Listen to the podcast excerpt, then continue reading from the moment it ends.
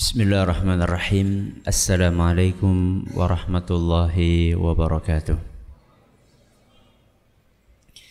الحمد لله رب العالمين وبه نستعين على أمر الدنيا والدين صلى الله على نبينا محمد وعلى آله وصحبه أجمعين أما بعد Kita panjatkan puja dan puji syukur kehadirat Allah Tabaraka wa Ta'ala.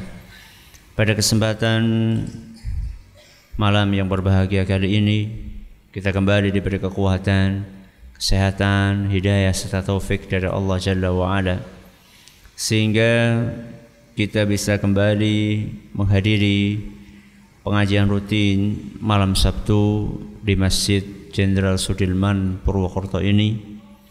Kita berharap semoga Allah Tabaraka wa Taala berkenan untuk melimpahkan kepada kita semuanya ilmu yang bermanfaat sehingga bisa kita amalkan sebagai bekal untuk menghadap kepada Allah Jalla wa Ala. Amin ya rabbal alamin. Salat dan salam semoga senantiasa tercurahkan kepada junjungan kita Nabi besar Muhammad sallallahu alaihi wasallam kepada para sahabatnya, keluarganya dan umatnya yang setia mengikuti tuntunannya hingga di akhir nanti. Bapak-bapak dan ibu-ibu sekalian yang kami hormati dan juga segenap pendengar Radio Insani 102.2 FM di Purwokerto, Purbalingga, Cilacap, Banjarnegara dan sekitarnya dan juga para pemirsa Yufi TV yang semoga senantiasa dirahmati oleh Allah Azza wa Jalla. Kemarin kita membahas tentang masalah salam. Tentang apa kemarin kita bahas? Makna salam, kemudian konsekuensi dari salam. Sebagaimana yang kita janjikan kemarin, hari ini kita akan membahas tentang adab salam etika yang berkenaan dengan salam. Namun sebelum kita membahas itu alangkah baiknya kita membahas tentang hukum salam. Jadi salam itu hukumnya wajib atau sunnah. Kita belajar wajib atau sunnah untuk apa? Kalau tahu sunnah terus Terus sebagian orang begitu tahu sunnah lah sunaikih. Sehingga banyak orang beralasan kenapa nggak sholat jamaah di masjid? Sunaikih. Ya. Padahal memang ada perbedaan pendapat di antara para ulama mengenai hukum sholat berjamaah di masjid. Itu betul. Ya. Sebagian ulama mengatakan sunnah terutama ulama Syafi'iyah. Sebagian ulama mengatakan wajib. Bahkan ada sebagian ulama mengatakan syarat sah solat kalau syarat sah solat berarti kalau jenengan solat di rumah tanpa halangan nggak sah. Sebagian ulama berpendapat seperti itu Nah sekarang bukan saatnya kita membahas ini hukumnya apa yang kuat. Akan tetapi kalaupun kita katakan wis hukumnya sunnah. Terus sunnah itu diadakan di dalam agama kita untuk kita lomba-lomba melakukan atau berlomba-lomba meninggalkan. Nah ini kenyataannya sekarang orang berlomba-lomba untuk meninggalkan dengan alasan sunnah. Nah sekarang kita belajar salam. Hukumnya wajib atau sunnah itu untuk apa? Untuk memotivasi kita mengamalkannya. Ya. Secara garis besar, ya, hukum salam itu terbagi menjadi dua. Ada hukum memulai mengucapkan salam sama hukum menjawab salam. Bisa dipahami bedanya mulai sama jawab? Bisa. Mulai itu begitu ketemu jenengan ucapkan. Berarti jenengan yang memulai. Lawan panjenengan berarti dia menjawab. Ya. Jadi secara garis besar para ulama kita membagi hukum salam ada hukum mengucapkan yakni memulai mengawali untuk mengucapkan dan ada hukum menjawabnya. Adapun hukum mengucapkannya mengawali salam itu disebutkan oleh Imam Ibnu Abdul Bar rahimahullah ijma para ulama bahwa mengawali salam itu hukumnya sunnah. Hukumnya sunnah. Jadi ketika panjenengan pertama kali ketemu sama orang, kemudian panjenengan mengawalinya, mengawali pertemuan itu sebelum ngobrol yang lain-lain, panjenengan mengawalinya dengan salam itu hukumnya sunnah berdasarkan ijma kesepakatan para ulama dan ijma itu dinukil oleh Imam Ibnu Abdul Bar rahimahullah taala. Berarti selesai pembahasan tentang hukum memulai mengucapkan salam. Berarti kalau misalnya panjenengan ketemu sama saudara jenengan, kemudian panjenengan tidak mengawalinya dengan salam, dosa atau tidak? Tidak dosa. Tapi panjenengan kehilangan pahala. Ya, karena sunnah itu dianjurkan untuk diamalkan. Kalau misalnya nggak diamalkan, ya nggak dosa. Sebagaimana panjenengan nggak puasa Senin, Kemis. Sebagaimana panjenengan nggak sholat, qobliyah, nggak dosa. Tapi panjenengan terlewat untuk mendapatkan pahala. Ini hukum memulai mengucapkan salam. Hukum yang kedua adalah hukum menjawab. Yeah. Para ulama kita menjelaskan sebagaimana dijelaskan dalam kitab Tawdihul Ahkam kalau menjawab itu hukumnya wajib. Berarti kalau sudah ada orang yang mengucapkan salam kepada jenengan, kemudian panjenengan diem saja, berarti dosa. Karena meninggalkan sesuatu yang hukumnya wajib. Wajib itu istilah lainnya apa? Fardu. Istilah lainnya fardu. Walaupun ada sebagian ulama yang membedakan antara wajib dengan fardu, akan tetapi tidak sedikit ulama yang mengatakan wajib ya sama dengan fardu. Fardu itu ada berapa? Ada dua. Fardu ain sama fardu kifayah. Ini yang mana ini? Yang fardu ain apa fardu kifayah? Fardu kifayah. Di sini ada yang bilang fardu ain. Berarti ada perbedaan pendapat di antara para ulama di masjid. ya fardu ain ya fardu kifayah. Piye to Ustaz? Sebentar, sebelum kita bicara tentang fardu ain, fardu kifayah, apa sih bedanya fardu ain sama fardu kifayah? Fardu ain itu masing-masing dari kita harus melakukannya. Itu fardu ain. Kalau fardu kifayah maksudnya adalah kalau sudah ada yang menjalankan maka kewajiban itu gugur atas sisanya. Contoh dakwah. Dakwah hukumnya apa? Fardu ain fardu kifayah? Fardu kifayah. Berarti kalau saya sudah dakwah jenengan sudah nggak dosa kalau nggak dakwah. Tapi Bukan berarti panjenengan tidak dianjurkan. Jadi yang gugur itu cuma apanya? Cuma kewajibannya. Tapi tetap disunahkan nggak? Disunahkan. Kalau punya ilmu. Kalau nggak punya ilmu malah nanti bahaya nanti malah. Itu bedanya antara fardu ain sama fardu kifayah. Contoh yang lain yang disebutkan oleh ahli fikih, eh, oleh ahli fikih adalah sholat jenazah. Sholat apa? Jenazah. Jadi kalau ada orang meninggal di kampung jenengan, ya muslim, kok sudah ada satu saja yang nyolati, berarti yang lainnya sudah gugur kewajibannya, walaupun Tetap dianjurkan. Tapi kalau misalnya cuma satu orang yang nyolati, sisanya nggak nyolati semua. Sisanya itu nggak dosa karena sudah terwakili oleh satu orang ini.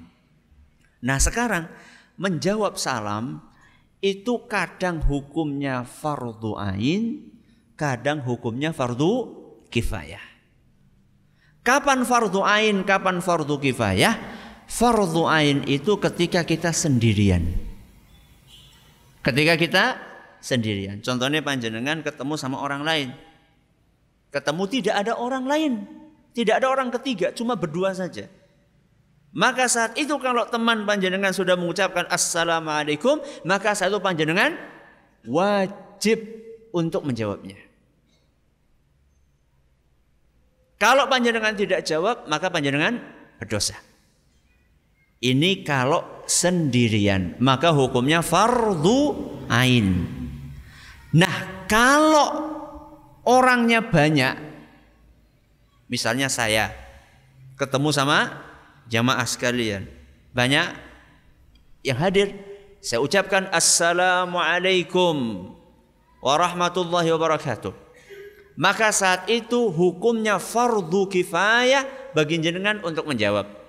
Berarti kalau misalnya sudah ada satu yang menjawab, yang lainnya sudah gugur kewajibannya. Artinya kalau cuma satu yang jawab, yang lainnya nggak jawab, yang lainnya nggak dosa karena sudah di terwakili oleh satu orang ini. Tapi aja kebangetan kayak gue. Jangan-jangan besok saya assalamualaikum warahmatullahi wabarakatuh.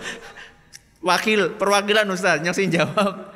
Ya bukan kayak gitu maksudnya ya. Ini kita lagi bicara dosa atau ti? tidak. Sekali lagi, ketika dikatakan gugur, kewajiban.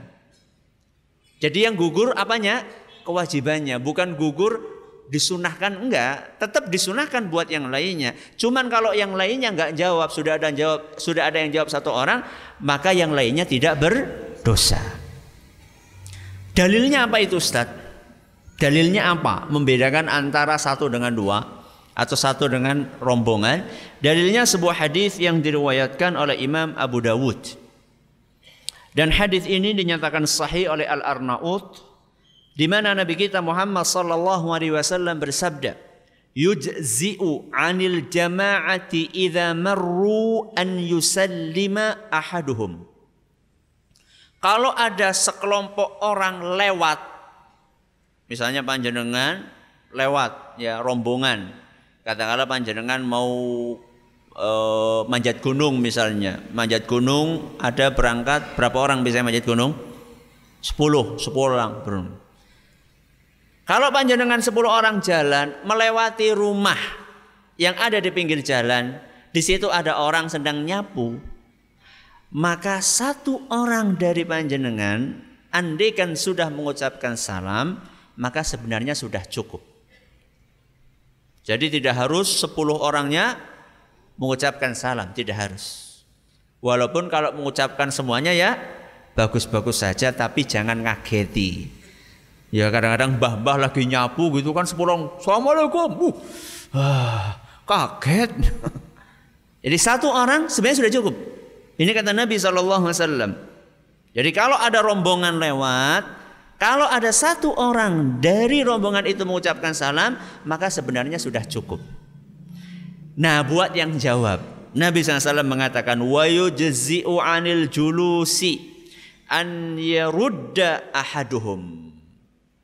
Kalau misalnya rombongan yang mengucapkan satu, ternyata yang duduk juga rom, rombongan. Misalnya nih, 10 orang lewat, lewat orang-orang lagi pada duduk-duduk di mana? di pos kamling lagi pada apa biasanya duduk pos kamling? Kaple. Lagi ngaji, wah masya Allah gue pos kamling nanti gue. Ya mungkin, mungkin mungkin saja. Siapa bilang nggak mungkin? Mungkin, walaupun walaupun insya Allah kita optimis. Ya. Kalau misalnya ada rombongan lewat mengucapkan satu, sedangkan yang disalami itu rombongan juga ada lima orang di situ, Nabi SAW mengatakan yujzi'u anil julusi an yarudda ahaduhum. Satu orang menjawab sudah cukup. Dalam arti sudah mewakili yang lainnya. Syukur-syukur yang lainnya juga ikut jawab. Hukum. Ini hukum apa? Salam. Berarti kita ulangi hukum salam itu terbagi menjadi berapa? Menjadi dua. Pertama hukum memulai, yang kedua hukum menjawab. Hukum memulai apa? Sunnah berdasarkan ijma' para ulama sebagaimana dinukil oleh Imam Ibn Abdul Bar rahimahullah. Adapun menjawab salam maka bisa jadi fardu ain bisa jadi fardu kifayah. Fardu ain kalau sendirian, fardu kifayah kalau bareng-bareng. Sudah. Selesai pembahasan tentang hukum salam. Sekarang kita mengawali pembahasan tentang etika salam, adab salam. Etika salam banyak, ya. Adab tentang salam banyak. Gak tahu berapa pertemuan kita akan memanfaatkan pengajian ini untuk membahas tentang etika. Saya baca salah satu buku, di situ disebutkan ada sekian belas, 18 kalau nggak salah adab. Dan di buku lain ada lagi. Malam ini kita akan bahas tiga saja insya Allah kalau waktunya cukup. Ya, nanti berikut-berikutnya akan kita akan bahas entah kita dapat berapa ya sedapatnya umur lah insya Allah. Ya, dengan izin Allah Subhanahu Wa Taala. Adab yang pertama. Adab yang pertama dari adab salam adalah sangat dianjurkan menebarkan salam. Ini adab yang pertama. Sangat dianjurkan menebarkan salam. Nanti kita akan jelaskan menebarkan salam itu maknanya apa. Kenapa? Karena salam itu syiar. Salam adalah syiar. Makanya kalau di mana pun wilayah di situ orangnya rajin salam biasanya rukun-rukun. Karena Nabi sudah saya bawakan hadis dari Nabi SAW yang mengatakan afala adullukum ala syai'in idza fa'altumuhu tahabbtum maukah kalian kutunjukkan suatu amalan yang kalau kalian praktekkan akan terjadi saling mencintai di antara kalian maka Nabi kemudian mengatakan afshus salama bainakum artinya tebarkanlah salam di antara kalian sehingga kalau misalnya kita menemui suatu wilayah di situ orangnya saling iri, saling dengki, perhatikan. Kalau ketemu pada enggak salam. Makanya di dalam agama kita menebarkan salam itu sangat dianjurkan. Sehingga Nabi kita SAW menyebutkan bahwa dengan menebarkan salam ini kita akan masuk surga. Ya. Kita akan masuk surga dijanjikan oleh Nabi kita SAW. Makanya jangan pernah meremehkan yang namanya salam. Yeah. Salam itu walaupun kelihatannya remeh tapi salah satu amalan yang bisa mengantarkan kita ke surga. Diceritakan dalam sebuah hadis yang diriwayatkan oleh Imam At-Tirmidzi. Dan beliau mengatakan hadis ini sahih dari Abdullah ibnu Salam. Abdullah ibnu Salam Kebetulan sekali kok namanya Abdullah bin Salam. Ya, bapaknya namanya Salam. Abdullah bin Salam ini adalah seorang Yahudi aslinya. Jadi bukan masuk Islam sejak lahir. Akan tetapi dia ini seorang Yahudi. Beliau bercerita, Lama qadima Rasulullah SAW al-Madinata injafalan nasu ilaihi Wakila qadima Rasulullah wasallam. Ketika Rasulullah SAW hijrah dari dari mana Rasulullah hijrah? Dari Mekah ke Madinah. Begitu sampai ke Madinah, orang-orang yang ada di Madinah berbondong-bondong. Bahkan diceritakan bahwa mereka itu sudah nunggu berhari-hari. Karena berita tentang kedatangan Rasulullah SAW ke kota Madinah itu sudah sampai ke mereka. Sehingga mereka nunggu, nunggu, nunggu, nunggu. Ya, belum ada SMS saat itu kan. Pokoknya, pokoknya nunggu aja. Nunggu sampai nanti. Nah begitu berapa hari kelihatan langsung Rasulullah SAW datang. Ya. Ja Rasulullah SAW, Rasulullah SAW datang. Injafalan nasu ilaihi. Orang-orang itu pada berbondong-bondong untuk menyambut kedatangan Nabi kita Muhammad Sallallahu Alaihi Wasallam. Dan saat itu di kota Madinah itu ada orang-orang Yahudi. Selain kaum mus, muslimin. Di antara tokohnya adalah Abdullah ibnu Salam. Beliau bercerita, "Faji'tu fin li'anzura ilaihi." Maka aku pun nyelip di antara orang-orang yang berbondong-bondong itu, saya pengen tahu mana sih Rasul SAW. Kok sedemikian hebatnya sambutan dari orang-orang ini? Saya pengen tahu. Dan Abdullah bin Salam belum melihat wajah Nabi sebelumnya. Cuma apa? Cuma dengar-dengar saja. Sudah. Falamma stabantu wajha Rasulillah sallallahu alaihi wasallam araftu anna wajhahu laysa biwajhi kadzab.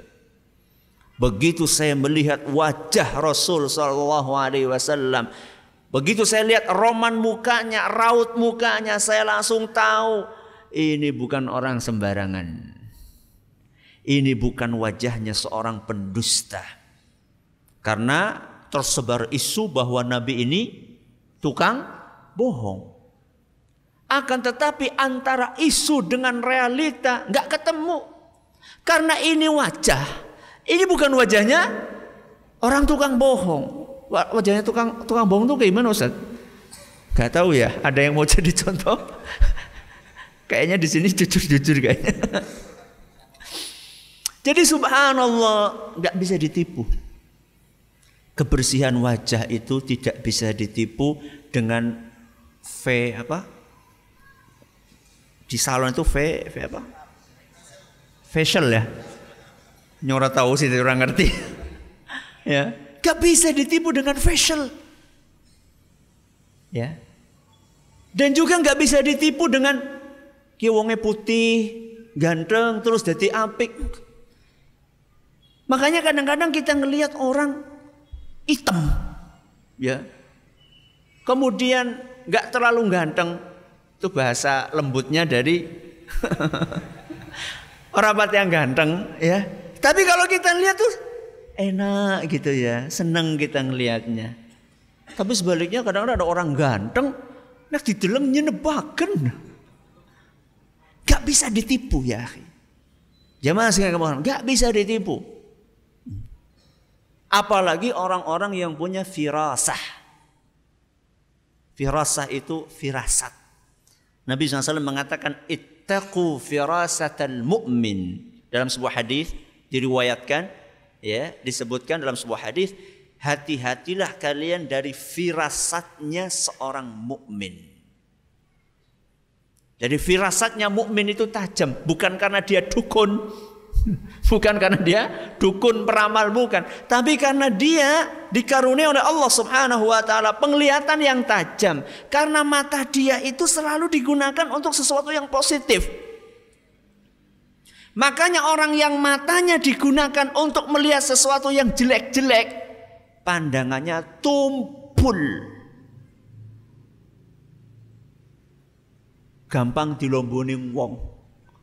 Ya, kalau ketemu sama orang pertama kali belum bisa membaca ini orang jujur apa? Apa pembohong. Karena sekarang ini dengan tutur kata yang manis ya. Kadang-kadang orang tertipu. Kadang apalagi kalau dia jualan. Nun sewu ya ini kalau di sini ada sales ya. Enggak mesti, enggak semua sales kayak gitu. Enggak semuanya kayak gitu. Ada yang kayak gitu. Ada ini bisa jadi banyak, bisa jadi sedikit gitu loh. Kalau sudah, masya Allah, kalau sudah promosi, kalau orang itu nggak punya pengalaman itu langsung langsung terjerat gitu. Nah ini kalau orang matanya itu digunakan untuk melihat sesuatu yang jelek-jelek, ya, melihat sesuatu yang seharusnya tidak dilihat, ya. Kalau melihat film, filmnya yang XXXXX, kalau buka internet yang dibuka yang jelek-jelek, itu matanya tumpul itu. Dan kalau udah matanya tumpul, gue maca Quran, bebek. Tandanya kepada Ustaz, nembe maca se selembar akeh temen. nembe baca setengah lembar wis apa? Oh, sanggup. Maca koran kepada 30 koran sih berapa halaman? Saya nggak langganan ya. Berapa halaman? 32, 36 halaman bolak-balik orang ngop-ngop. Hmm. Jadi Abdullah ibn Salam ini begitu melihat wajah Rasul SAW, dia langsung wah ini bukan wajah sembarangan. Kemudian beliau melanjutkan ceritanya, wa kana awwalu syai'in takallama bihi anqal. Dan ungkapan pertama kali yang saya ingat yang diucapkan oleh Nabi SAW ketika sampai di kota Madinah. Apa ungkapan Nabi pertama kali? Ungkapan yang pertama kali mestikan ungkapan yang penting. Makanya diawali. Makanya dimulai oleh Nabi untuk mengucapkannya. Ungkapan yang pertama kali saya dengar dari Nabi SAW. Ya ayuhan nas. Apa artinya? Wahai para manusia. Afshus salam. Lihat, nasihat pertama kali tebarkanlah salam. Belum ngapa-ngapain Nabi SAW. Ya, belum ngapa-ngapain. Kalau kita kan datang kan leleh disit, ngopi disit. Ya. Nabi belum ngapa-ngapain. Pertama kali Nabi SAW beliau mengucapkan ayuhan nas wahai para manusia sebarkanlah salam. Pertama. Yang kedua, wa at'imut ta'am sering-seringlah kasih makanan kepada orang lain. Sering apa enggak panjenengan? Sering? Sing wis arep mambu daripada daripada dibuang bukan itu maksudnya. Jadi kalau kita punya makanan cepat-cepat bagi, bagi, bagi sama orang, bagi. At'imut ta'am, kasih makanan sama orang lain. Ini anjuran dari Nabi kita Muhammad SAW aja nganti muslim kesannya apa? Medit. Dan nun sewu kadang-kadang bukan hanya muslim. Nun sewu niki lho, kaji. Sehingga ada istilah kaji medit. Ini memalukan ini, jangan sampai. Mari kita jadikan kaji apa Pak perlaikan medit? Kaji dermawan, kaji loman. Nah, Masya Allah itu ya. At'imut ta'am, kasih makan. Kemudian beliau yang ketiga beliau katakan apa? Wasallu wan nasuniyam. Salat malamlah kalian ketika orang-orang lagi pada tidur. Ketika orang-orang lagi pada tidur. Yakni maksudnya salat malam, salat tahajud. Yang lainnya kan lagi pada tidur. Berarti ini bukan hanya sekedar salat lima waktu saja. Seorang muslim kalau bisa dianjurkan sekali setelah sholat lima waktunya beres, kemudian ketika orang-orang pada tidur, dia sempatkan untuk bangun malam. Berapa nasihat ini? Tiga nasihat. Bagus sekali ini. Semuanya akhirnya M. Afsus salam. M. Ya. Kemudian apa? At'imut ta'am. M lagi. Dah. Yang ketiga apa tadi? Wasallu wan nasu niam M kan? 3 M. Ganjarannya apa? Tadkhulunal jannata bisalam. Kalian bakalan masuk surga dengan penuh kedamaian. Ini salah satu keindahan hadis Nabi SAW. Kadang-kadang Nabi seperti itu. Ya, jadi ketika berbicara itu belakangnya itu di disamakan. Ini dalam bahasa Indonesia apa ya namanya ya? Apa? Sajak. Ya, sajak ya. Tapi yang penting bukan sajaknya, yang penting ganjarannya itu loh. Jadi kalau orang pengen masuk surga dengan kedamaian, diawali dengan salam, menebarkan salam. Kemudian kasih makan sama sholat. Dan ini menunjukkan kepada kita bahwasannya sekedar baik sama tetangga itu belum cukup kalau belum sholat. Kan sebagian orang kan jadi orang sholat sih penting itu serawung karo tanggane. Gue ngapa sholat tapi orang serawung karo tanggane. bukan gue ngapa sholat. Ya, dua-duanya harus kita tunaikan. Kan kita sudah belajar. Ada haknya Allah, ada haknya manusia. Sholatnya oke, Hubungan dengan manusia juga oke. Inilah yang diajarkan sama Rasul SAW. Pertama kali beliau datang langsung diajarkan hablum minallah sama hablum minan nas. Apa ganjarannya? Masuk surga. Sudah. Jadi menebarkan salam itu bakalan mengantarkan orang ke mana? Surga. Menebarkan salam itu apa Ustaz? Tadi kan sudah kita janjikan. Menebarkan salam itu maksudnya apa? Menebarkan salam di antara maknanya adalah kita mengucapkan salam kepada orang yang kita kenal dan yang tidak kita kenal. Jadi panjenengan ketemu sama orang kenal atau tidak, ya, maka ucapkanlah salam.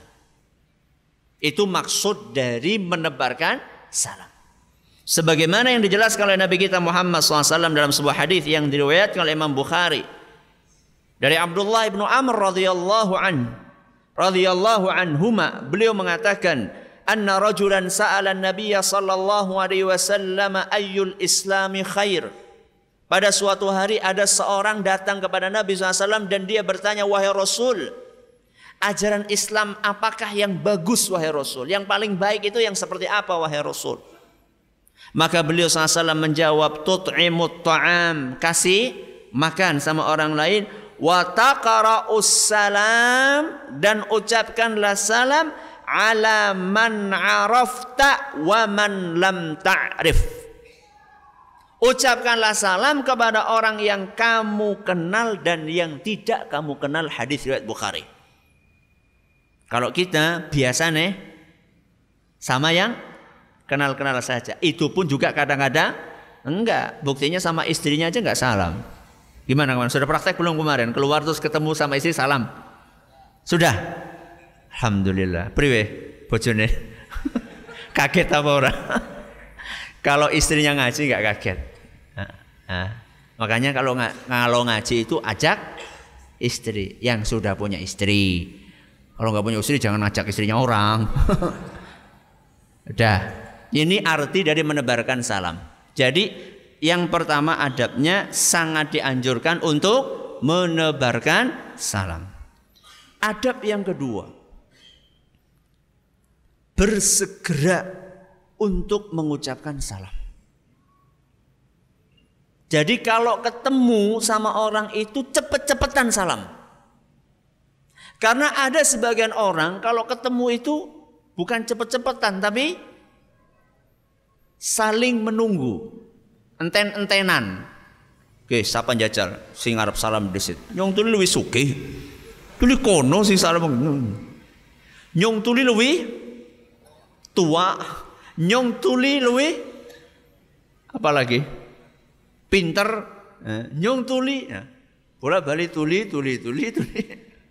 Saya kan lebih ini, saya kan lebih ini. Ini penyakit-penyakit ini. Ya.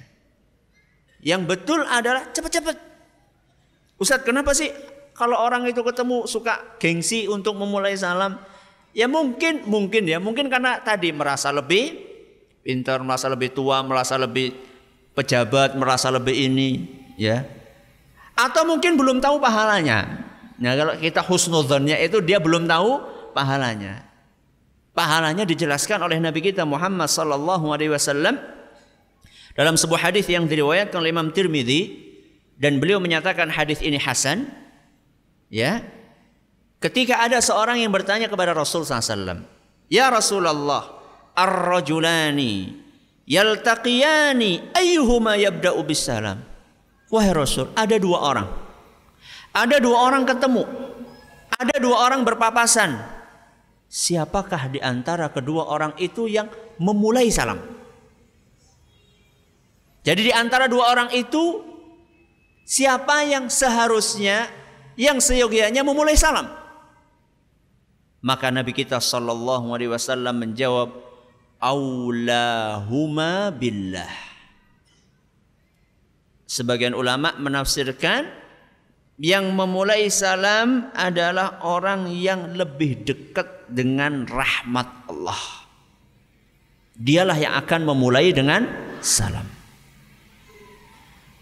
Ulama yang lain menafsirkan yang akan memulai salam adalah orang yang lebih patuh kepada Allah Subhanahu wa taala. Berarti siapa pun yang lebih cepat mengucapkan salam ketika ketemu dengan temannya atau saudaranya, maka rahmat Allah akan tercurah kepada orang tersebut. Gimana? Mau nggak? Mau. Makanya ketika ketemu, cepat-cepatlah ucapkan salam. Jangan saling menunggu. Ajan ten-tenan. Ya. Walaupun mungkin usia kita lebih tua dibandingkan orang yang kita salami. Apakah aib kalau misalnya seorang bapak ketemu sama anaknya dia yang mengucapkan salam duluan? Apakah aib? Enggak. Justru itu bagian dari pendidikan untuk anak. Bentuk pembiasaan seorang bapak kepada anaknya. Nah, kalau bicara etika, kan kita pernah dengar ya, katanya yang lebih muda suruh salam duluan. Yang jalan salam kepada yang duduk. Yang lebih banyak apa yang lebih sedikit? Yang lebih sedikit salam kepada yang lebih banyak. Itu etikanya seperti itu. Afdolnya seperti itu. Jadi kalau misalnya kita belajar etika seharusnya kita ajari anak kita untuk mengucapkan salam kepada bapaknya. Lah tapi kalau misalnya anak kita ketemu kita nggak salam-salam. Ya. Kita ajari anak kita itu. Kita awali salam. Assalamualaikum. Kemudian anak kita jawab. Setelah anak kita jawab kita ajarkan nak besok-besok itu kalau ketemu sama bapak sebaiknya yang salam duluan siapa? Kamu. Yang muda kepada yang yang tua. Sebagaimana diajarkan oleh Nabi kita Muhammad SAW dalam sebuah hadis yang diriwayatkan oleh Imam Bukhari, yusallimu saghiru alal kabir, yang kecil nyalami yang besar, yang muda nyalami yang tua. Ada sebagian ulama menafsirkan bukan hanya muda usia, tapi juga muda muda apa selain muda usia muda apa? Muda ilmu. Muda ilmu. Berarti jamaah kepada siapa? Ustaz, ya lah. Santri kepada kiainya. Ini yusallimu saghir al kabir wal maru alal qa'id. Orang yang jalan salam kepada yang duduk. Panjenengan pakai motor ya. Kemudian lihat ada orang mungkin ya entah panjenengan kenal atau tidak hanya ucapkan salam. Enggak dengar Ustaz. Ya mau saya lagi naik mobil. Terus gimana Ustaz? Masa meng gitu. Tanda gitu. Bukan. Ya kalau memang dia nggak dengar, panjenengan bisa din. Assalamualaikum. Tapi orang kurdin tok, karena jawabnya ke priwe. Dia lagi lagi nyapu din ke gimana? Jadi ya, yang jawab salam, Waalaikumsalam. Ya. Din ya. Assalamualaikum. Walaupun kita nggak kenal. Walaupun kita nggak nggak kenal dan itu akan menumbuhkan perasaan sayang. Saya berapa kali sama sama adik ya, sama adik biasanya adik bawa mobil, adik ipar bawa mobil lewat gitu kan. Kemudian lihat ada orang pinggir jalan, adik mantuk, ya mantuk. Terus sana juga pak mantuk. Saya tanya, siapa sih dek? Embuh jadi. Kok dia mantuk? Yo, namanya coba bayangkan, jenengan di, di, dipantui. ada orang mantuk sama jenengan. Masa jenengan mau kayak gini? Orang nana mau Walaupun kita nggak kenal, tapi lihat apa perasaan hati. Kalau jenengan disapa di orang mantuk sama jenengan, walaupun jenengan nggak kenal, kesannya positif atau negatif? Positif. Apalagi kalau misalnya mantuk sambil salam assalamualaikum. Saya yakin, saya yakin nih akan jarang orang mengatakan waalaikumsalam. Kok sih sapa? Kecuali orang yang nggak punya perasaan. Kecuali orang yang nggak punya perasaan itu baru. Tapi kalau umumnya orang, apalagi kita orang Jawa, ya itu kalau ada orang salam, waalaikumsalam, dia senyum kita senyum juga. Ya. Tapi kalau ada orang cemberut sama kita, biasanya kita juga cemberut sama dia. Makanya Nabi SAW mengatakan, Aulahuma billah.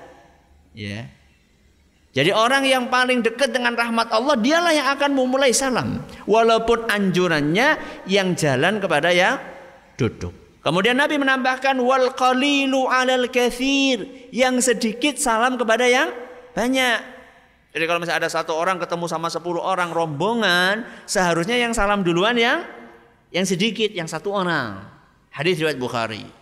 Di dalam hadis riwayat Tirmidzi dan beliau menyatakan hadis ini hasan sahih ditambahkan yusallimul farisu alal mashi yang berkendaraan mengucapkan salam kepada yang berjalan wal mashi alal qaim yang berjalan mengucapkan salam kepada yang sedang berdiri. Kita lanjutkan insyaallah setelah azan. Alhamdulillah rabbil alamin Muhammadin wa ala alihi. Kita sudah menyampaikan berapa adab tadi? Dua. Yang pertama apa tadi?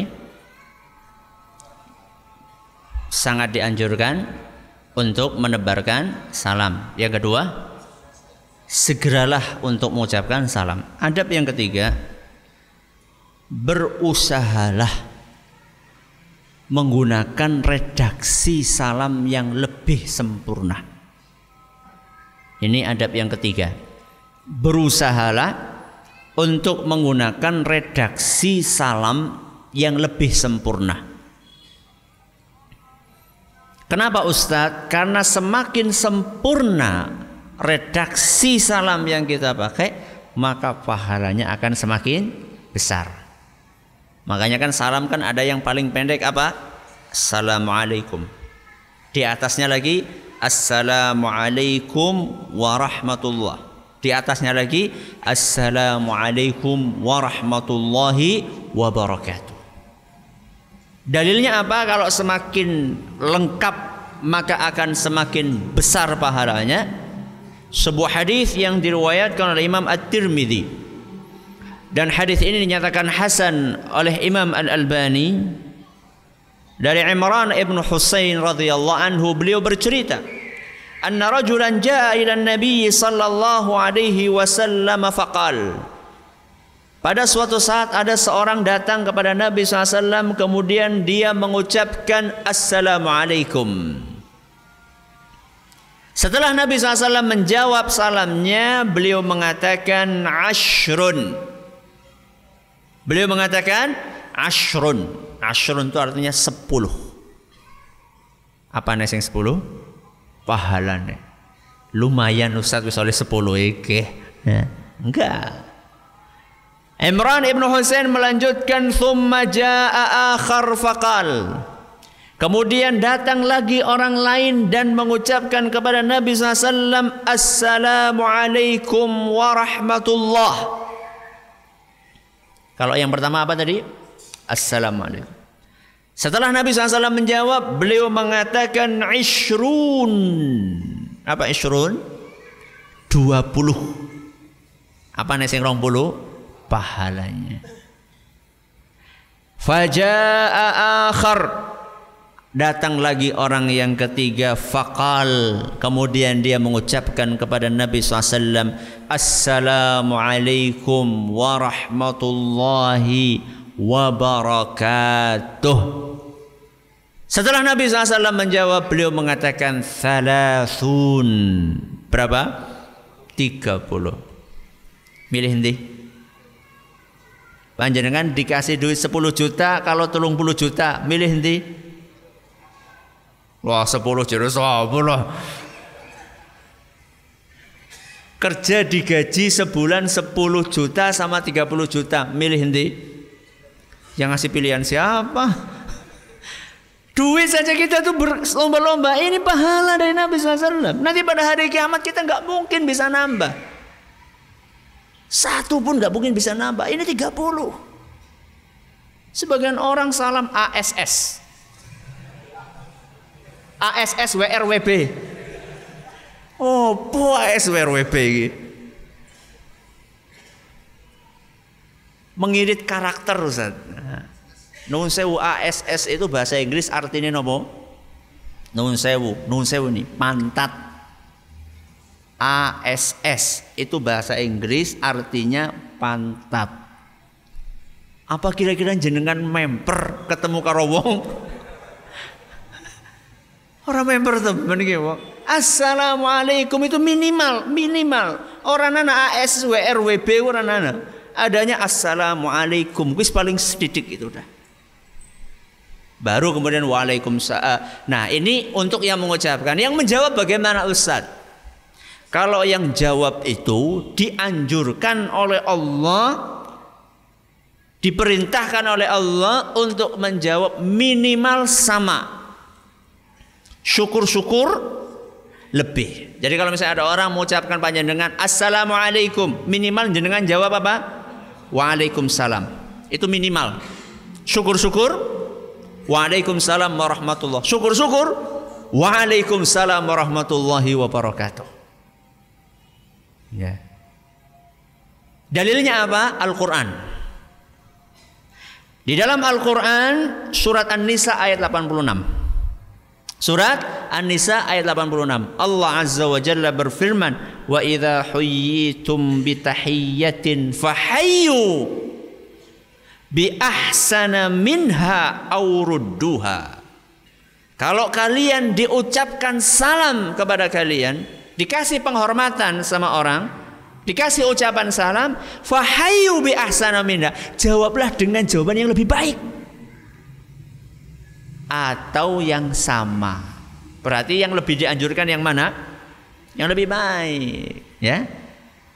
Assalamualaikum jawabnya Waalaikumsalam. Kalau SMS Ustadz kepriwe Ustadz? Ya ada orang sekarang kadang-kadang ada uh, jamaah SMS tanya sama Assalamualaikum warahmatullahi wabarakatuh. Sing takon ana wong 10 badannya. Panjenengan jangan dipikir SMS Ustadz itu, Ustadz itu orang jawab-jawab, jadi pelit temen.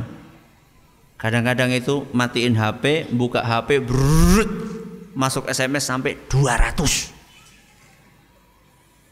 Nek kabehan Assalamualaikum warahmatullahi wabarakatuh. Masya Allah Ustadznya tangannya bisa keriting. Para ulama kita mengatakan kalau SMS itu boleh dijawab dengan apa? Lisan. Jadi misalnya dia SMS Assalamualaikum warahmatullahi wabarakatuh. Kita boleh menjawab apa? Waalaikumsalam warahmatullahi wabarakatuh. Kemudian langsung jawab SMS-nya. Boleh. Tidak harus kita tulis apa? Waalaikumsalam warahmatullahi wabarakatuh. Kalau dijawab bagus. Bagus kan? Tidak apa-apa. Kalau panjenengan jawab Waalaikumsalam warahmatullahi wabarakatuh bagus. Tapi nak SMS nganti 200 kepriwe? Ya. Waktunya buat yang lain ya. Makanya kalau ada ustadz misalnya SMS ustadz ustadz apa hukumnya ini ini ini? Panjang pertanyaannya. Karena ada orang pertanyaan itu sampai dua SMS tiga SMS gitu jawabannya hukumnya apa ustadz? Sama ustadz dijawab BLH BLH apa BLH boleh. SMS wis tulung SMS jawabannya gue apa? Boleh. Ustadz ini pelit temen Ustaz tolong dong jelaskan dalilnya apanya apanya. Oke mas, nyangkap takon dalil gue tuh karo SMS. Nyangkap takon dalil gue ketemu ya. Pernah saya dapat SMS ya, dapat SMS, Ustaz tolong dijelaskan iktikaf, caranya, adabnya, terus etikanya gimana? Astagfirullah. Kue takon buku jenenge ustaznya kon nulis buku dipindahkan meng SMS. Kalau SMS pertanyaannya boleh tidak itu, bukan pertanyaannya gimana panjang gitu. Bukan belit, ya, tapi waktu, ya, waktu. Kok gutul ngenes sih? Salam. Tadi bicara masalah apa? Salam. Jadi kalau lewat SMS itu boleh dijawab dengan lisan. Makanya kalau tanya kepada orang yang kelihatan e, baik agamanya, taat kepada Allah, jenengan SMS kok gak dijawab salamnya, berhusnuzon lah. Dia sudah jawab tapi dengan lisan. Ini beberapa etika masih ada etika yang lainnya salam. Insya Allah kita akan lanjutkan pada pertemuan yang akan datang dengan izin Allah Azza wa Jalla. Terima kasih atas perhatiannya. Mohon maaf atas segala kurangnya. Kita tutup dengan baca Subhanakallahumma bihamdika asyhadu an la ilaha illa anta astaghfiruka wa atubu ilaik. Assalamualaikum warahmatullahi wabarakatuh.